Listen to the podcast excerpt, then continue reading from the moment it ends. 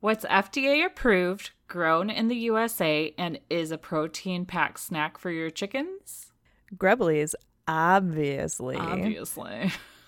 we only want the best for our flocks, and that's why Grubbly Farms Grubblies are the official chicken snack of the Drinkin' Farm podcast. Not only are Grubblies great for chickens, but they're also a rich source of nutrients for ducks and turkeys and even wild birds.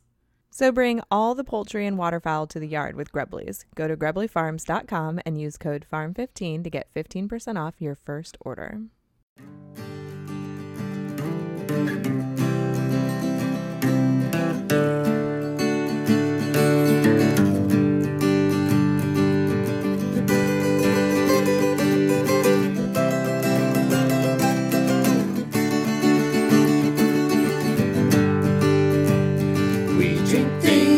Things, farm things, we drink and farm things.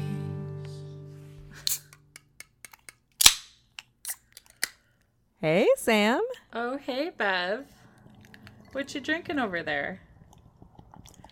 I'm drinking my new favorite everyday beer, Ooh. and it is a 50 West Brewing Company Ocean City, which is a strawberry gose ale. And Ooh. I'm really excited about 50 West because they're putting in a tap room in Chillicothe. so soon I'm going to have like a great source for for craft beer in town. Nice. So, how did you decide that this was your new favorite beer? Well, I like it because it's really light. It's a four and a half percenter, so it's easy to drink. And it has just like a, a slightly tart taste because of the gose. But the nice like strawberry flavor makes it easy too. It's just kind of like a it's like a good summer beer for relaxing and and you know, you can drink a bunch of them and be fine because they're so light Mm-hmm. and they taste good. So yeah. What what are you drinking over there? I am drinking something that you probably wouldn't be able to drink a bunch of and be fine.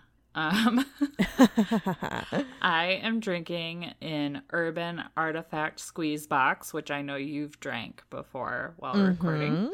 And it is a strawberry Midwest fruit tart, and it is 8.6% alcohol by volume, which is why you would not want to probably drink more than like maybe two of these if you're doing any serious uh, farming of any sort. Um, but this one, yeah, we're both drinking strawberry beers. That's kind of funny, but I like this one a lot. And this is one that was introduced to me while we were at Coop Camp too. So this is another Coop Camp trip beer, which it's almost been like two months since Coop Camp, and I'm just now like almost out of those beers. That's pretty good. Yeah, we did. We picked our selections well to get us through quite a few weeks here. Nice. And welcome to We Drink and We Farm Things. That's Bev over there. And that's Sam over there. And this is the Farm Comedy Podcast that is an adult happy hour for your ears. We drink adult beverages, talk about the ups and downs of farming things, and give zero clucks about not having the perfect farm life. We want to create a community for farmers, whether you are a hobby sized farm or have a huge farm. We want you to come listen and feel like you're not so alone in this farm thing. We keep it real with you and find humor in the mistakes we make, the new knowledge we gain, and sometimes we go off on tangents that are non farming related.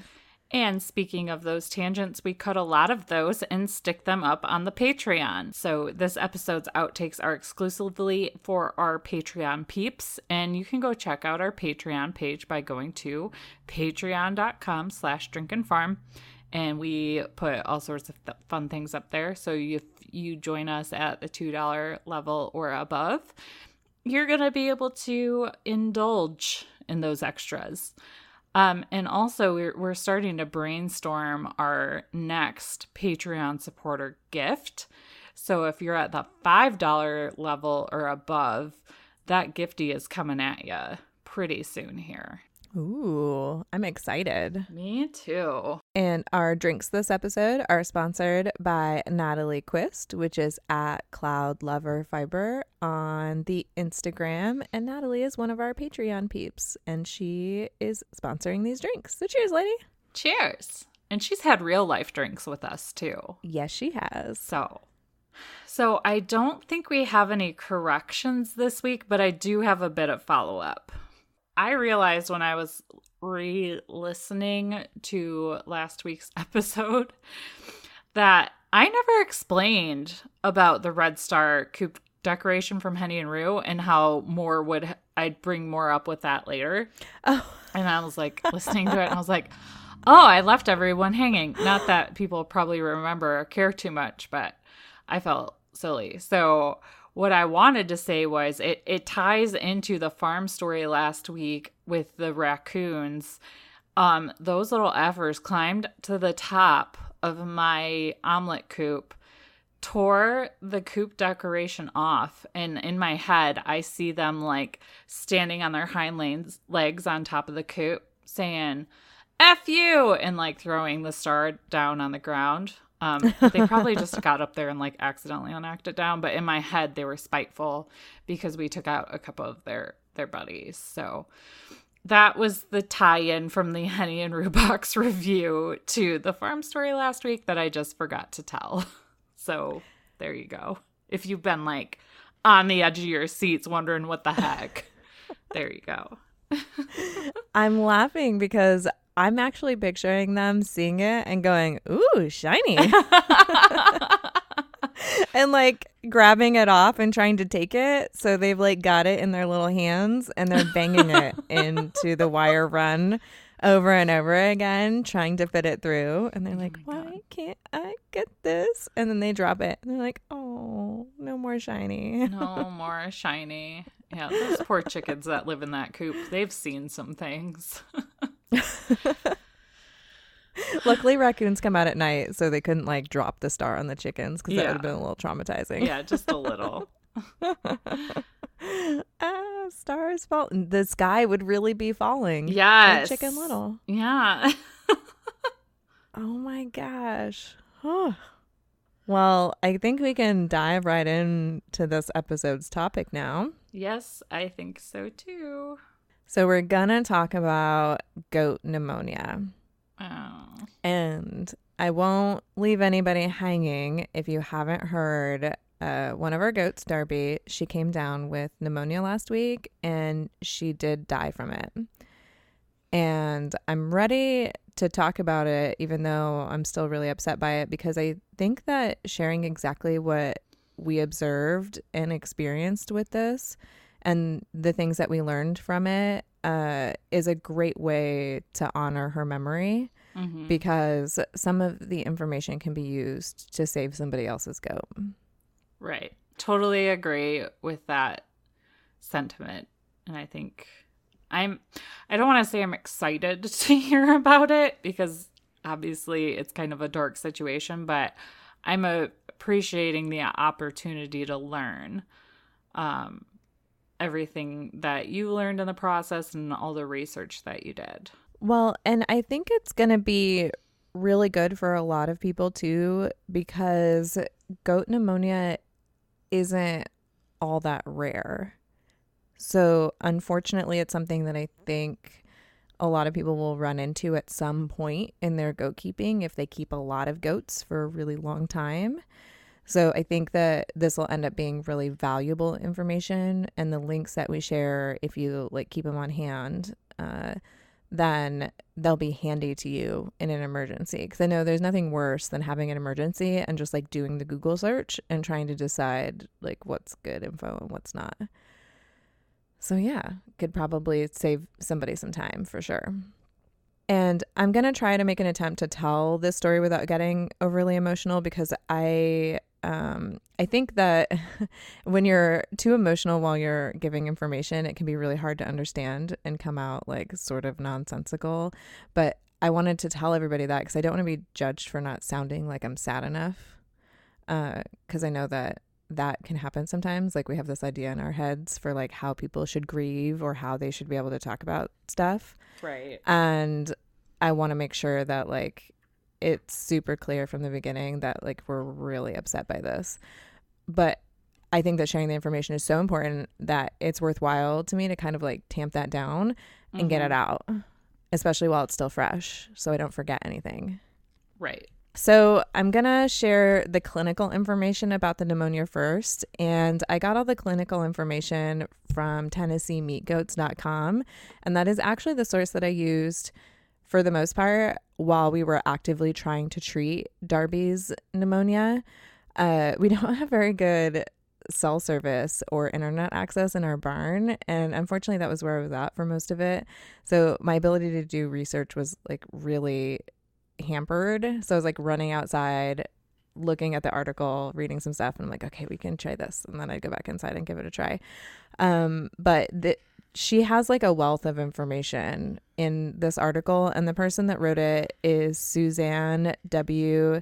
Gasparotto from Onion Creek Ranch in Texas. Um, the article that we're using was last updated on July 2nd, 2018. So it is relatively recent information. And I'm sure they share that because they probably do go in and update as new knowledge is found. So I want you to have like a timestamp for when we got this information. I'm pretty sure this was the same author of the article that um, I referenced last week when we were talking about goat diarrhea. So this lady's got it going on and knows what she's talking about. Yeah, she totally does. So, uh, goats as a species have difficulty maintaining internal body temperature, especially when the weather conditions change rapidly. And pneumonia is often the result of the rapidly changing weather. They can tolerate hot and cold if the changes in temperature are gradual, but they can have some serious problems coping with wet and wind. So that's why goats need a roofed three sided shelter to provide wind and rain protection and also to provide shade if your property doesn't have any trees on it. And it's also really important to note that pneumonia can be a year round killer, but spring and summer are prime time for it to kill goats of all ages. And this is really important because our vet actually told us that summer was an unusual time for him to see pneumonia. Um, and all of the research that I've done since Darby's passing has indicated that he was incorrect about that and that this is exactly the time of year that we should watch for it. Hmm. And wide swings in temperature and sudden changes in climatic conditions, such as wet weather coupled with high daytime temperatures, high humidity, and much lower evening temperatures, can set the stage for pneumonia. And goat kids, especially, have trouble controlling their body temperature, so they are more susceptible to pneumonia than adult goats are. And I think it's important to know as well that the two most common causes of death in goats are worms and pneumonia and wormy goats are more likely to develop pneumonia, so checking their FAMACHA scores often is important. And uh, we'll put a link in the show notes for how to check FAMACHA scores. And we did talk about it on an episode, and I forgot to look up which episode it was. But basically, you just check their eyelids for color, and a good shade of pink is ideal. Light pink means that they're a little overly wormy and should be treated and white means that they're super anemic and they need to be wormed as soon as you can possibly worm them. And I think knowing like what your goat's shade of eyelid color is normally is really important.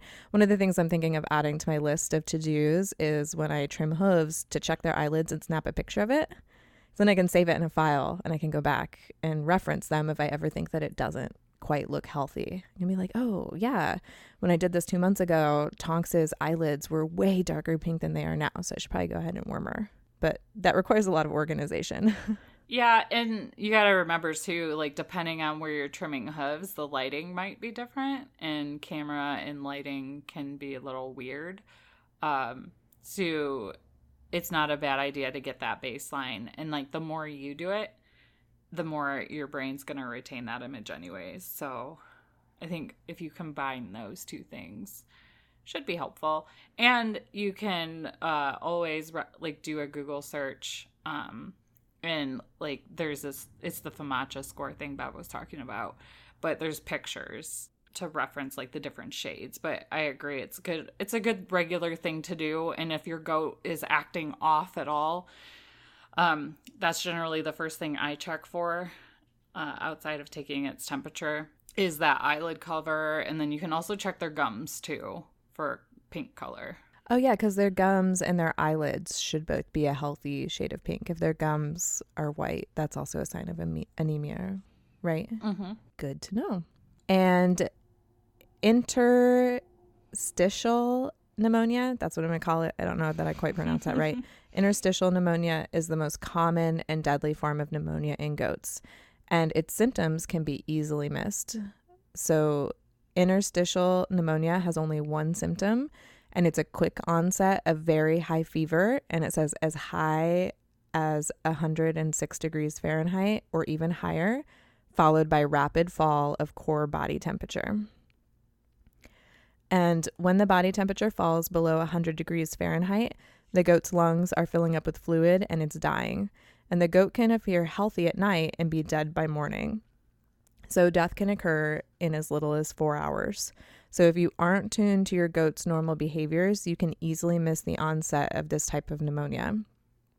And it's also really important to note that goats don't catch this type of pneumonia from each other existing in the environment, this is an opportunistic bacteria that latches on to an immunocompromised goat. So, this type of pneumonia, if your goat gets it, it's very likely because they had some other underlying issue. Mm. Um, sort of like how chickens end up with comorbidities when they get sick and just suddenly drop dead. And you're like, well, they were showing signs of this and this. So, what do I treat for? It's it's usually because they had more than one. Same thing happens to humans too. That's true. So, if a high fever is present in your goat, it must be brought down quickly. And there are fever reducing medications, and there's um, appropriate antibiotic therapies that should be started immediately if your goat has pneumonia.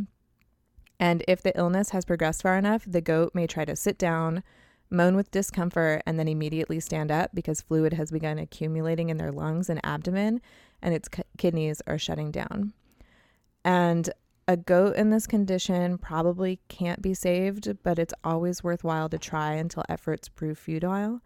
And a goat that wants to live can overcome amazing obstacles. So, just like people, if they can see the light at the end of the tunnel, sometimes they can snap back out of it and get themselves healthy again. So, that's why it's really, uh, what's what I'm looking for? It's really discouraging when you can't get your animal to stand up or move because that sort of feels like they can't get over that hump if they Mhm. can't have the energy to fight.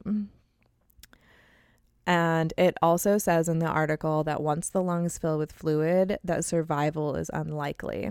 And the author of this article says that if she realizes that she can't save a goat, she does the humane thing and euthanizes the goat to stop its suffering. But as someone who doesn't have a lot of experience with this type of thing, I wouldn't recommend that because it's hard to tell when it's time to give up. Mm-hmm. Yeah. And it also sure. just feels really hopeless. Yeah.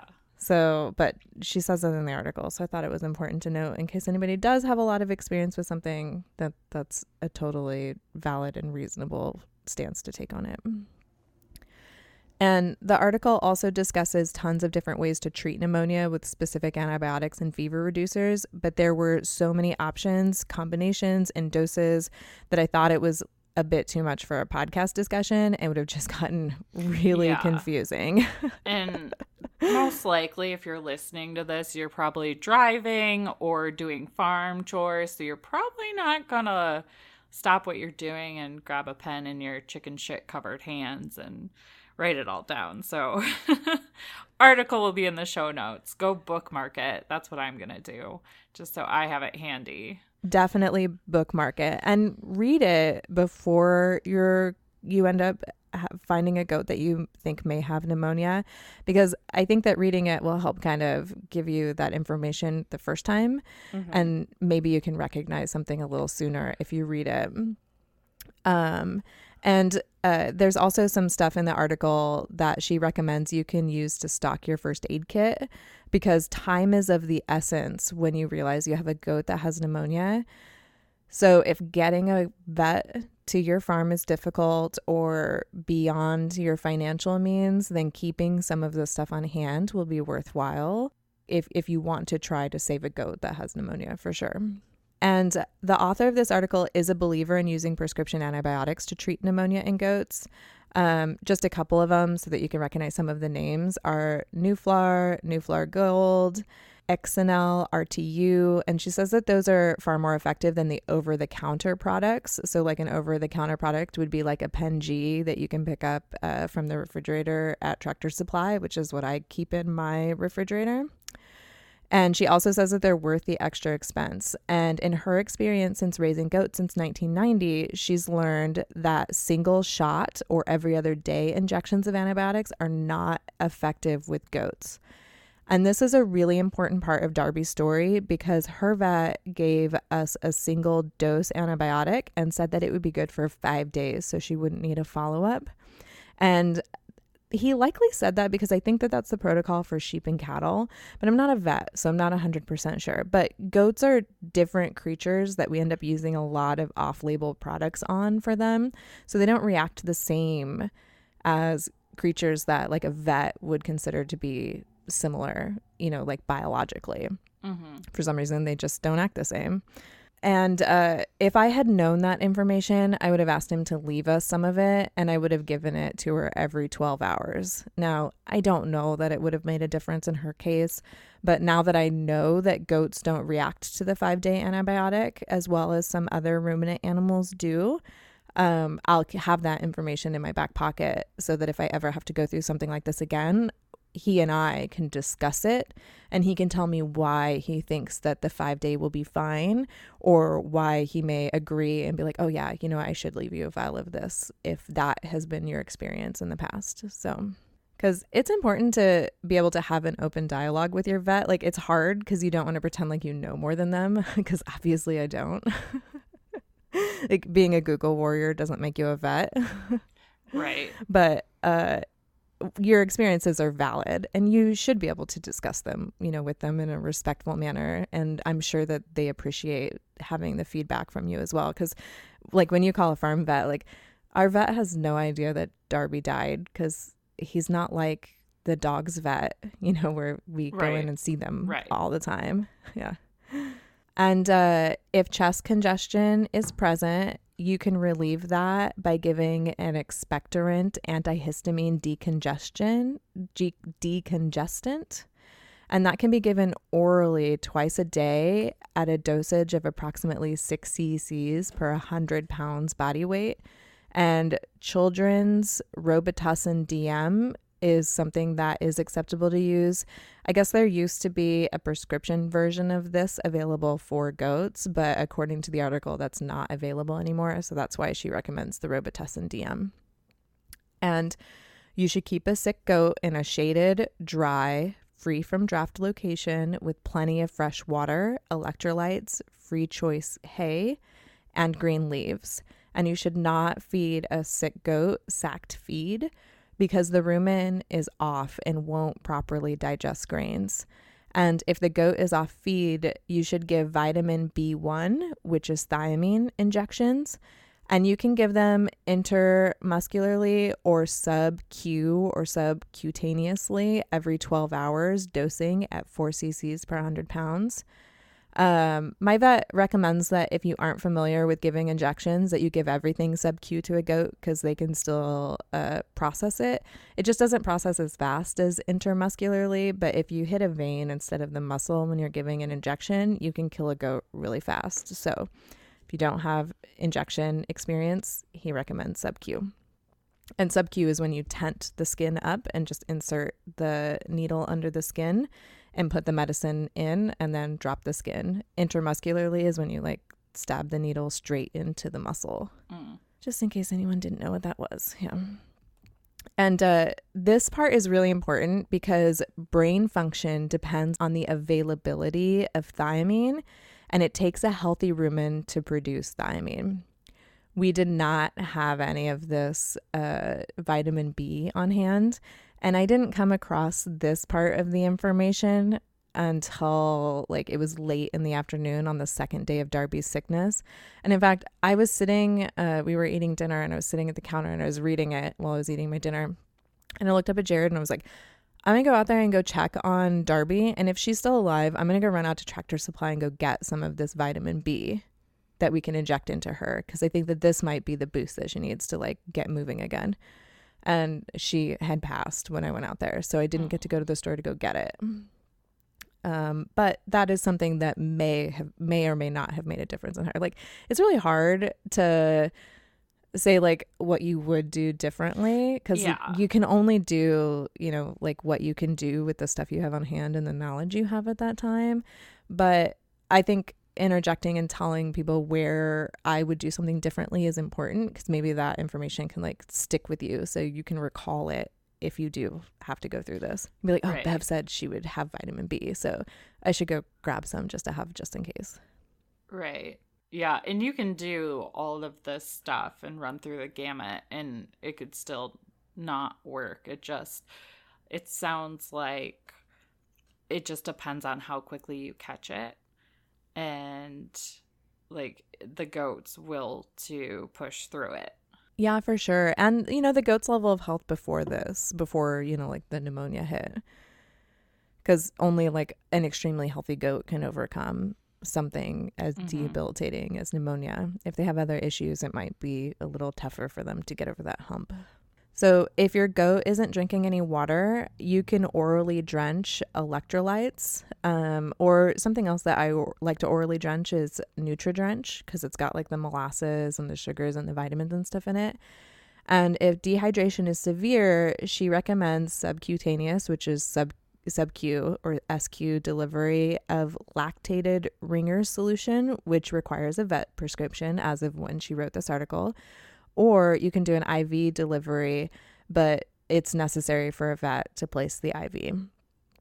And it's also really important to know that a 100 pound goat needs one gallon, which is 3,840 cc's of fluids in small amounts over a 24 hour period. So you cannot syringe by mouth enough fluids for a goat on a daily basis. And if you try, you can cause the goat to aspirate fluid into its lungs, which is even worse for pneumonia. And um, you can stomach tube, which she says that stomach tubing is easy and much safer. Um, and there is information on how to stom- how to stomach tube on the website, but I was not going to stomach tube. no, I'd be calling the vet for that too. yeah, I'm just not ready for that. Maybe ask me five years from now if Yeah. I've stomach tubed anything yet.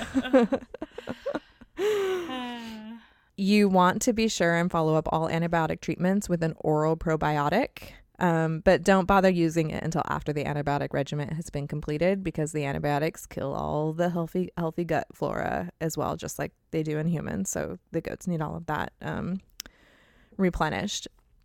And uh, she says that pneumonia has become such a problem in goat herds that she's begun to use and recommend Presponse HM, which is a pneumonia vaccine by Boehringer Ingelheim to prevent pneumonia. And it's available over the counter at feed stores. And it's a cattle vaccine that she's using off label for goats. And upon the recommendation of a veterinarian, the dose is one dose, one cc sub Q for all goats under 60 pounds live weight, and two cc's for goats over 60 pounds live weight. And you give them their first regimen four weeks apart and then annually thereafter.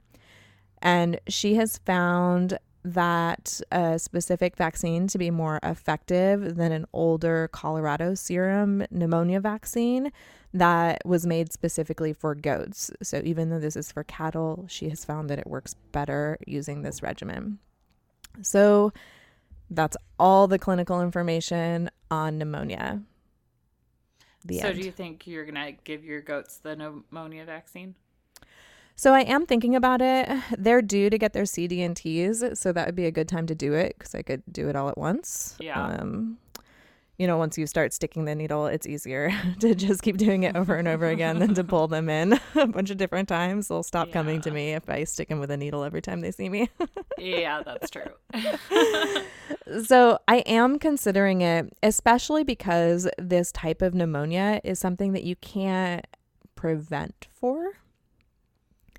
You know, like she talks about all of those management practices and stuff, just like we did for diarrhea last time. But I left them all out because we all know that goats are healthier when you keep them in clean surroundings. Like, that's just a Right. no brainer. right. But they also poop in their food dish. So there's only so much you Exactly. can really do. yeah, that's right. So I, I am considering it, especially because like now that I know that vaccinations can be an important part of an organic farm's uh, herd management practices because if you vaccinate your animals, you're preventing them from getting sick in the first place, which will require less medication and antibiotic use in the long run, which is better for them and better for the environment. So I am thinking about it, um, but I have not made a decision yet. I'll let everybody know when I decide, though. Giving all the shots is not my favorite thing to do on the farm, Right. but it's necessary. right. Would you consider giving your goats the pneumonia vaccine? I'd consider it, but I won't lie. Like my goats are behind on their CD&T because life, and I don't like needles, and I'm sure that that is pretty risky. Um, but that's just the current situation. Like, probably next time we trim their hooves, I should just bite the bullet and stick them with a needle. Um, and by then, they'll be a little taller, so the younger ones' heads will even fit into the milking stand. Right now, they're a little short, so they can like wiggle their little heads out of there if they figure it out.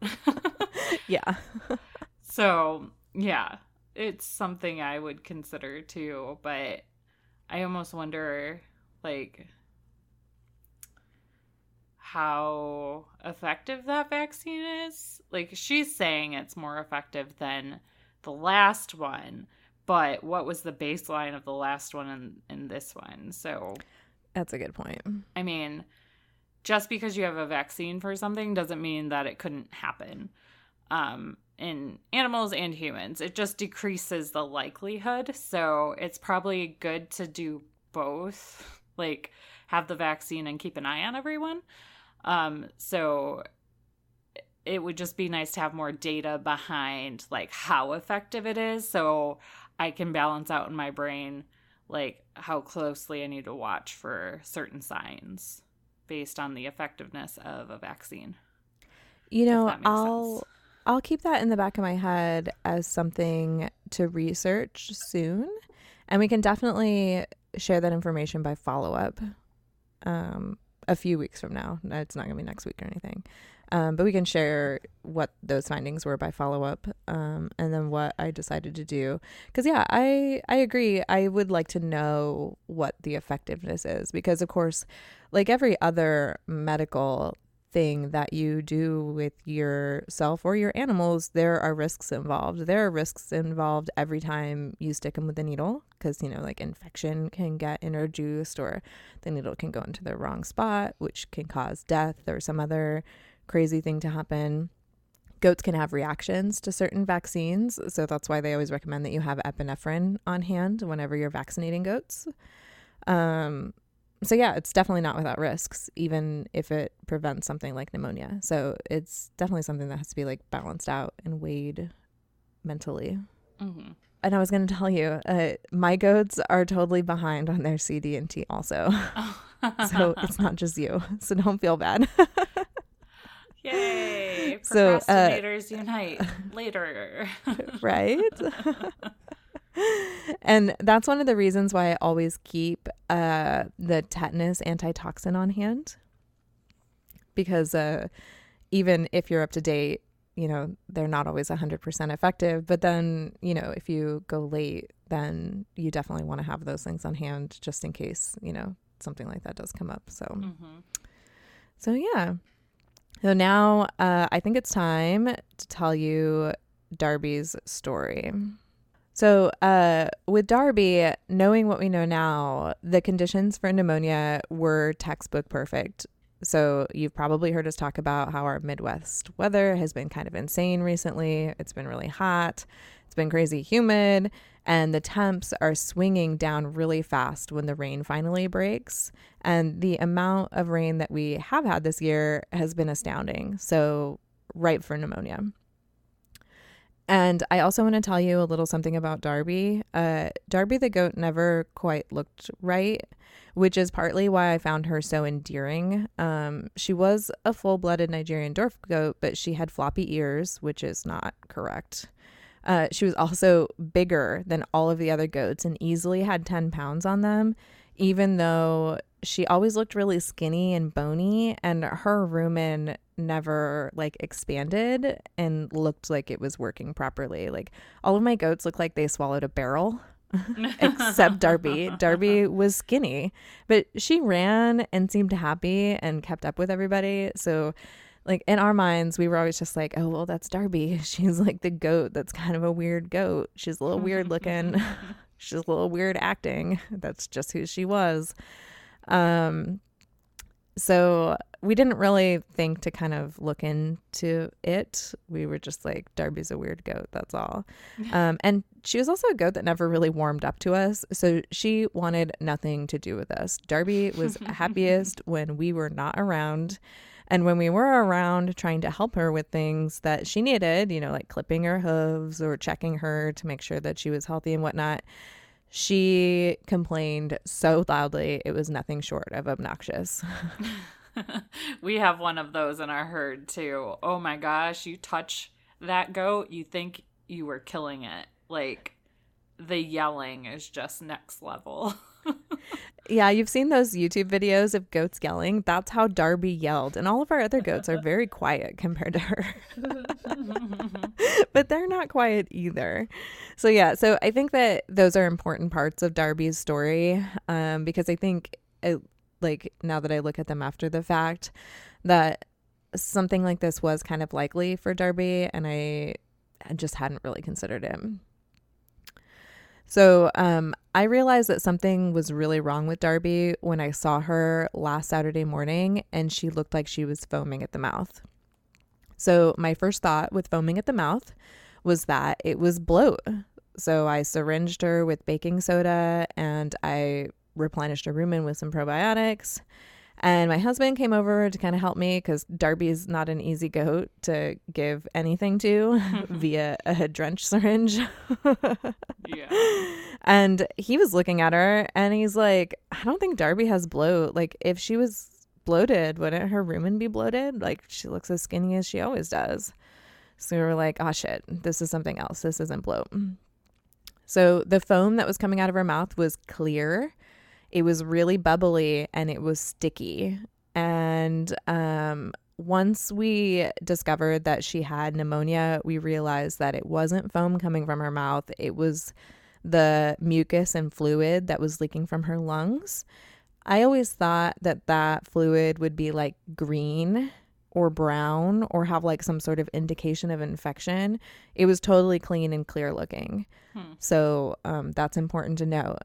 Just because it doesn't have that infection color doesn't mean that it's not coming because of an infection. So uh, once I realized that it wasn't bloat, I texted you, Sam, and I was like, Have you ever had a goat foam at the mouth? Like, I don't know what's happening here.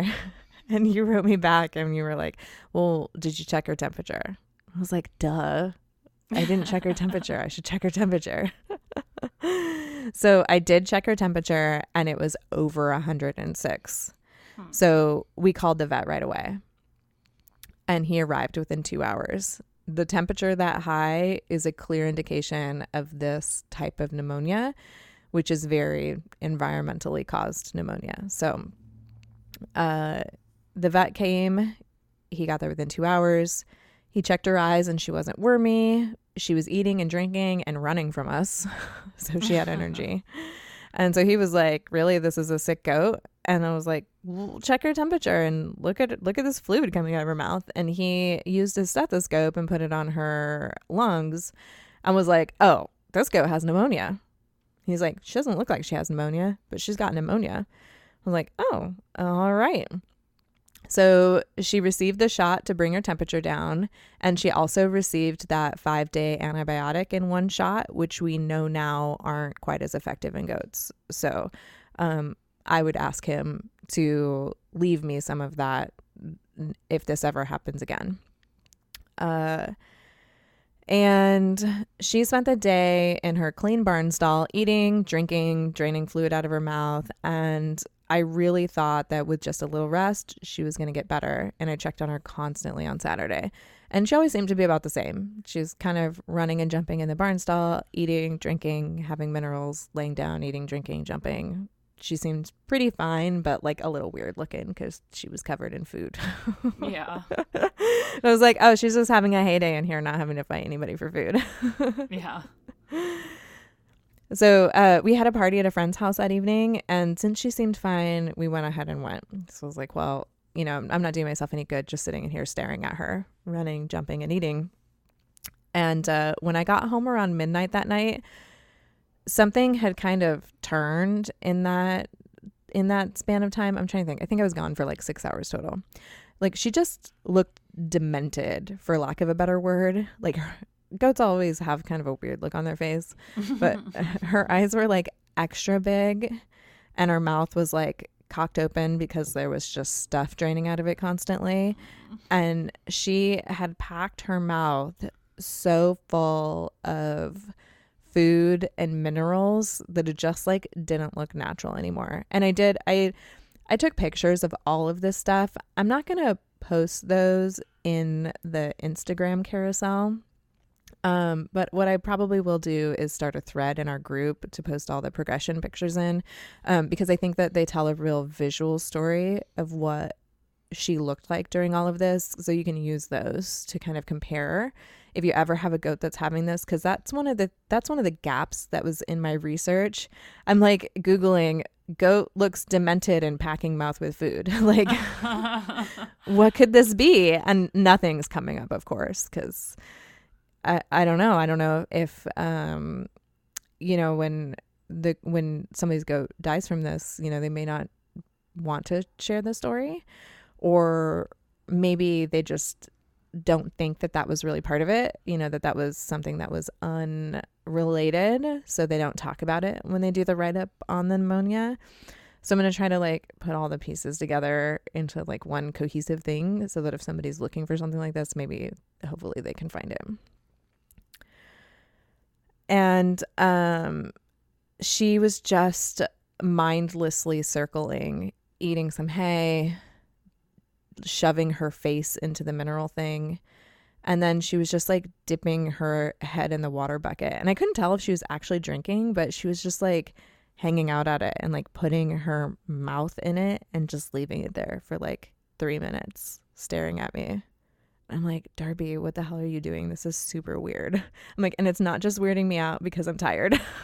yeah, I've definitely heard about like them like either spinning in circles or just acting weird and once that happens usually from what i've heard that's not a good sign and when a, a, an animal's temp that gets high that gets that high i think that can definitely fry their brain a little bit and kind of like you mentioned before the the brain function or brain damage because of what they're going through can make them a little demented. And maybe maybe demented is a very I feel like that's a very specific word. but yeah. it sounds like it describes what you witnessed very accurately. Yeah, she just didn't look she didn't look like she understood what she was doing or why. Because I was sitting in there and, you know, I left her free access to hay and water and minerals because I thought, like, these are the three things she needs for survival. She can regulate them herself. And it wasn't until the next morning that I realized that she wasn't regulating it herself. And I really should have taken, I should have taken everything away from her except the water. She should always have access to water because if she'll drink it, it'll keep her hydrated. And water is essential for like rumen working. And the rumen working is essential for the thiamine and the brain to work. So, uh, but the next morning when I went out there, she had packed, um, so much like food and minerals into her mouth that it was like blocking everything. Ugh. She was just like laying on the barn floor and she was like making the saddest little goat noise ever. And so uh, like I opened the door and I could hear her. So I was like, "Oh, Darby's still alive." Cuz I I stayed out there with her until 2:30 in the morning and then I woke up early the next morning to go out there and try to help her some more. Cause I'm like, at 2.30 in the morning, I'm like, I've run out of ideas for what to give her. Like I had found my Vet RX respiratory stuff and stuck that on her. I checked her for worms again and she didn't look wormy, but I was like, well, I'll, I'll go ahead and warm her because like that's not to hurt her. Um, like what else can I do for this goat? Mhm. and so she's looking at me even more demented. She's like, "Lady, it's two thirty in the morning, and you're sitting in here like shoving things down my throat."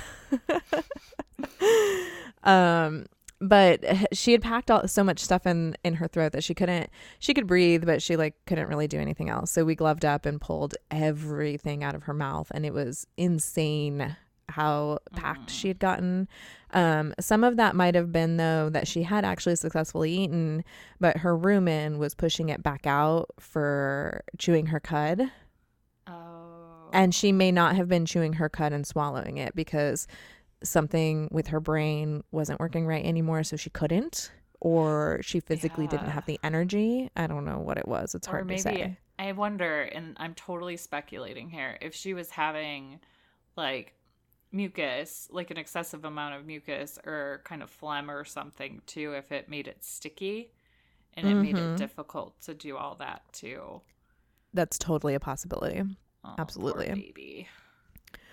So um, I did call the vet again, and he was like, "Oh, it does not sound like she's getting better." Well, no shit, Sherlock. right. I know. Thanks. um, but he did answer the phone for me on a Sunday morning, so I got to give him some props for that.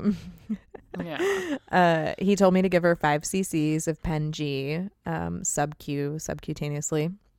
So we did that. Um, we also got some more Nutrigent down her throat. We gave her a little more probiotics.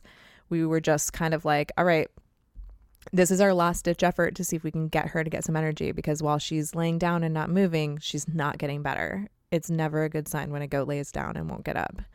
Um, because their instinct is to get up and run from you or run around and jump on things and try to get to the highest spot in the room. so, uh, we also gave her some children's cough medicine. Um, and I wish I would have thought to give her that the day before. Um, but when the vet came and gave her her antibiotics and the stuff to take down the fever, he seemed to think that that was all she needed and we shouldn't do anything else for her. He was like, oh no, just let her rest for a few minutes, get some food and water. She can be turned back out to pasture with her friends as soon as she, you know, starts to seem like she's perking up a little bit and there's a little less fluid coming from her. Uh, but if I could do that over again, I would have definitely started her on the Robitussin sooner to help her break up that phlegm because that was super. It's super hard for your body to break that up. I mean, you know what it's like to have a like a bronchial infection. Mhm. It sucks. and hmm uh, she never coughed once. I don't know if goats don't cough like that, but she never like coughed to try to expel the stuff out of her lungs. So to keep her comfortable, I was giving her some water and probiotics using the drencher, and she was drinking it. And I was also flipping her over several times um, because you don't want them laying on one side for too long. That can suspend their rumen activity, and it can also cause blood to like pool in their muscles uh, improperly. So you want to make sure that they're changing position if they're not getting up and moving on their own. Yeah, I've definitely heard before that you want to keep them sternal so that they're almost like sitting straight up, if that makes sense. You or laying Oh. straight, so you don't want them to lay on one side or the other. Which when I had the barn cam on in the barn, anytime they laid on their their side, I like freaked out. But generally, they wouldn't do it for that long because keeping them sternal, like you said, it, it does affect their rumen. Um, if they're just hanging out on one side for too long. So if an animal isn't feeling so hot, and I saw you sent pictures of like propping her up, and that's the right thing you want to do is to prop them up so they're closer to that sternal position. Well, and I realized I could have totally dragged a bale of straw in there and draped her over it so that she was sternal. I did not think to do that. I was having her on her side. So, yeah, next time something like this happens, I would definitely put her so that she's straight up. And in fact, uh, sternal was how she was laying when I found her the next morning. She wasn't on her side. she had kept herself straight. good. Yeah. That's good. So she had more sense than I did on how she should be laying, even in her weird mental state that she was having. Yeah, she was still trying. She still had some instincts. It sound like. Yeah. sounds like. She did. So uh, something else that I also did for her was she wasn't blinking anymore. So I was using some saline and I was spraying her eyes down with saline. And then once I would do that, she'd blink. yeah, she's like, "What the hell are you doing?" Yeah. She's like cleaning my eyes out again. Oh.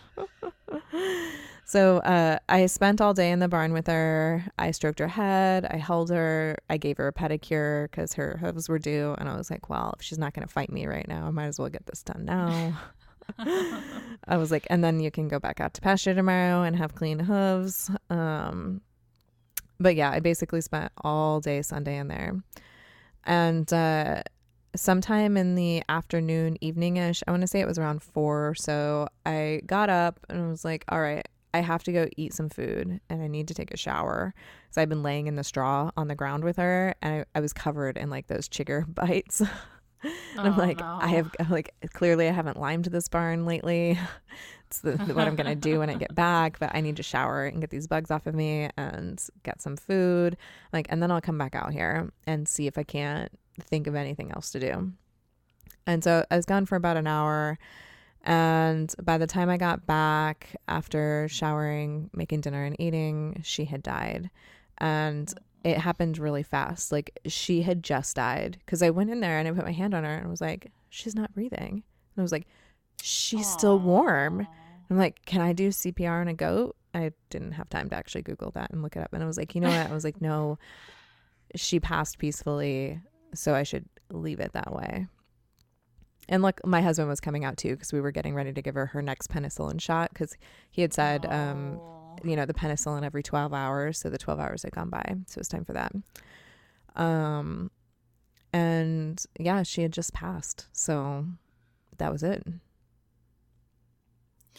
Yeah, sometimes I've heard this too that animals will wait until they're alone to pass because they it's like a privacy thing almost that they'll just go off and and do that. So maybe she felt like she had to hang on when you were there and then once you were gone she relaxed a little bit and let go. Because I've, I've definitely heard that before. That's totally a possibility. Yep. Not that that probably makes you feel any better about any of it, but she didn't. Maybe she just didn't want to do that in front of you, you know? Well, and that's a possibility. She may not have wanted to do it in front of me. That's that's totally possible. She was Even just barely she hanging Scream on. Scream at you. she didn't seem to like you much. Yeah, no, she didn't. she certainly did not. was that Um, was that the one we put in a tutu, or was it a different one? No, she was one of the goats that we did not even try to put anything on. Okay, Because she stayed away from us the whole time. Yeah. okay. She's she's one of the ones fleeing when the goat in the tutu was running around. Yes. yes, she was for sure. Um, and the whole thing from start to finish, which was once we realized that something was wrong with Darby to when Darby died, was about 32 hours to give people a timestamp. Which it sounds like it sounds like the the stuff you guys did do extended her life a little bit because it sounds like in the article it can be as fast as like 4 hours. Yeah. So it sounds like maybe it maybe it could work could have worked but there's just something that happened along the way that just didn't which I, which I'm with you like I would never feel comfortable euthanizing an animal myself just because you don't know until the vet's like yeah no like even like putting dog down dogs down and things like that you know once you for sure know then I get it but it sounds like there could have been a chance even no matter like how slim it was And it's totally possible, like, you know, with uh, getting Robitussin sooner or having that extra antibiotic on hand or having the vitamin B to give her the shots of. It's just like it's one of those things where like I'm not I'm not and I don't say these things to try to like blame myself or say that I should have like would have could have mm-hmm. done all of these things because I think anybody who's experienced anything that just didn't go right, like they would agree like in that moment it's kind of hard to think clearly about what you're supposed to do next or what the next step should be.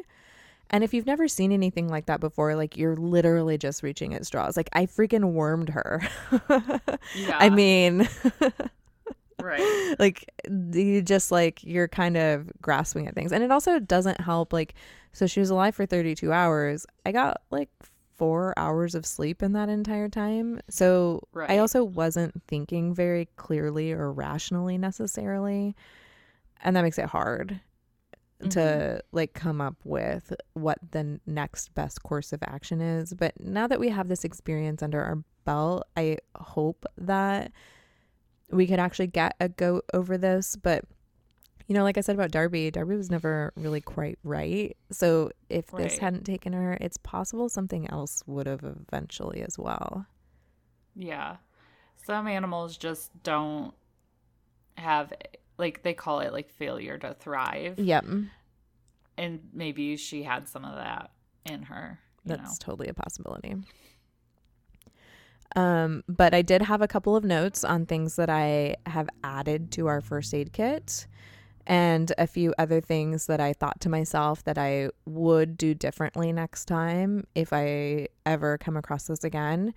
And the number one thing that I would do over again if I had a goat with pneumonia, I mean, besides actually saving her, obviously, um, would be to bring a friend in with her. Goats don't like being Mm. lonely, and a goat that hates your guts and is terrified of you doesn't feel more comfortable with you hovering in her barn for 30 hours. Yeah. she would have been much happier having May in there with me with her than having me in there and I should have brought her May but at the time I didn't realize that it wasn't contagious so I thought Right. I was doing the other goats a favor by keeping them separate right. um and uh the things that I added to my first aid kit include a stethoscope because I Mm. want to be able to listen to their heart and lungs and I've actually used it a couple of times already. I'm not a vet so I don't know exactly what I'm hearing, but if your goat has pneumonia, you'll hear like clear fluid and gurgling going on in their lungs, Mm. and it should sound clear. So um, I'm going to practice with it, and uh, using the stethoscope on the goats every time I trim their hooves is going to be something that I do so I can hear how each goat's heart and lungs sound um, on a normal basis. And then I can use that as my Mhm. baseline for when something's off. But it's definitely not instead of calling the vet. I'll still call the vet when I need them. It's just so that I can have a better idea of when something is wrong. Right. Um, and I also did go buy that injectable vitamin B. Uh, I found it to be very therapeutic to go to uh, Tractor Supply the next day after Darby died. I went to Tractor Supply. I had my 10% off, you know, like neighbors club reward. And I Mhm. stocked the first aid kit back up. I got the injectable vitamin B. Um, I, I bought some of those baby snot bulbs so that I could pull fluid out of her mouth and her lungs a little easier. I Oh, didn't think that's of that. I probably have one somewhere here. But yeah, I was like, oh, that totally would have helped clear her lungs. I don't know why I didn't think of that at the time. Because, you know, that's what you do for babies because they don't cough it out very well. Right. But you only had four hours of sleep. So... That's true, yeah, and right. even before then, you're just in like survival mode, like both Yeah. of you. And uh, I bought a bazillion syringes and needles for injections because I didn't have very many in my first aid kit. So we ran out of them very fast. and I was washing, I was washing, sanitizing, and reusing them, which I hate doing because they're not as sharp. So it makes sticking Yeah. them just a little harder. Um, and I also bought the antitoxin for overeating disease. Uh, because I'm behind on my vaccination. So when she was foaming at the mouth, I was like, she got that C and E thing or C the CD of the CD and T. And no, that she didn't have the right symptoms for that. But foaming at the mouth is like one of those signs of having the overeating Yeah. disease. So it's I was like, well, now I have a vial of the tetanus antitoxin and a vial of the the C and D antitoxins. So I've got those on as as an as an emergency. And I also got that um edible goat dewormer pellets. Um, I thought that those might be a little easier to deworm with if I ended up with a goat that had worms eventually. Mm. So I don't know. But yeah, that's Darby's story. The end. Aw. It sounds like you did a really good job, though, doing everything you possibly could. I mean, we definitely tried for sure. Um, and Mhm. I'll try over and over again on all of our future goats. And um, I am taking comfort in the fact that we gained so much valuable knowledge from it. So it was definitely not for nothing. Right. It.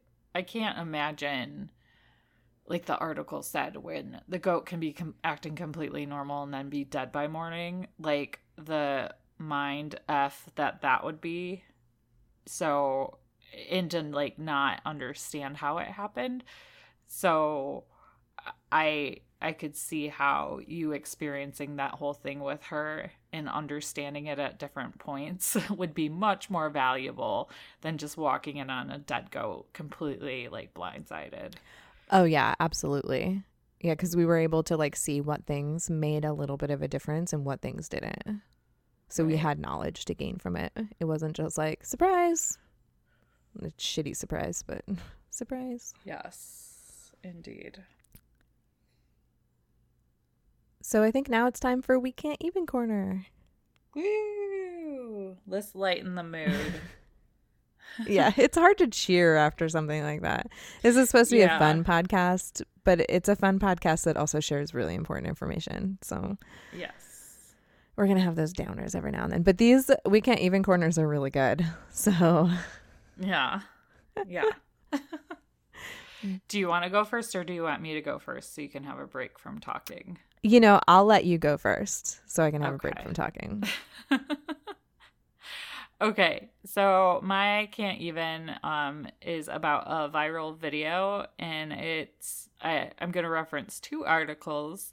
One's from geek.com, one's from mashable.com, so we will link those in the show notes.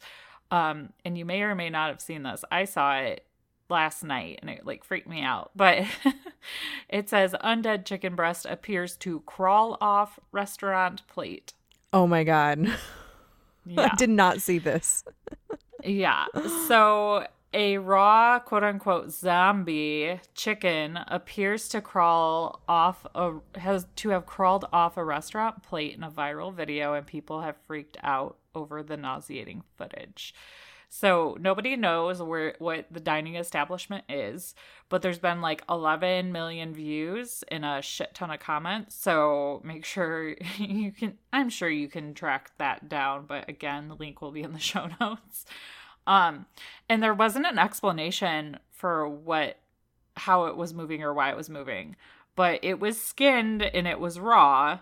Um so it's possible that the meat was just very fresh, but most likely um with chickens it's like in, in bev you probably know this better than i do um they have nerve endings and there's movement after you slaughter a chicken.